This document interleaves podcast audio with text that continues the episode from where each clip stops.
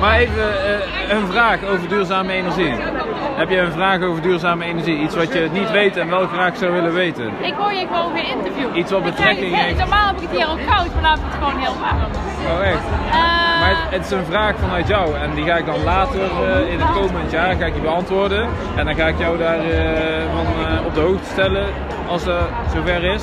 Oké. Nou, eh, wat ik wel graag zou willen weten is voor mijn klanten wat we bijvoorbeeld zo eh, gemiddelde kosten bedragen van de gemiddelde, van, eh, gemiddelde kosten van de verschillende energiebespaarde maatregelen. Zoals spouwmeerisolatie, dakisolatie, eh, zonnepanelen, eh Oké. vloerisolatie, mits mogelijk.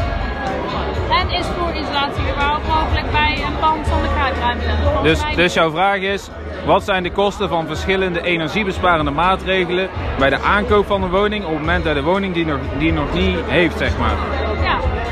Dat, die vraag kan ik beantwoorden, want ik ben werkvoorbereider bij Casper de Haan onder andere, ook als ZZP'er. Oké.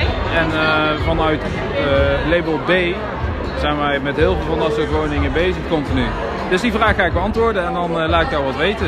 Fijn. Wat, wat was Dankjewel. jouw naam eh, volledig? Els van Welen. Els van Welen van het bedrijf Aankoopmakelaardij van Welen. Aankoopmakelaardij van Welen. Dankjewel Els. Uit Eindhoven. Aankoopmakelaardij van Welen uit Eindhoven. Zo is het. Vooral als je nog een woning zoekt.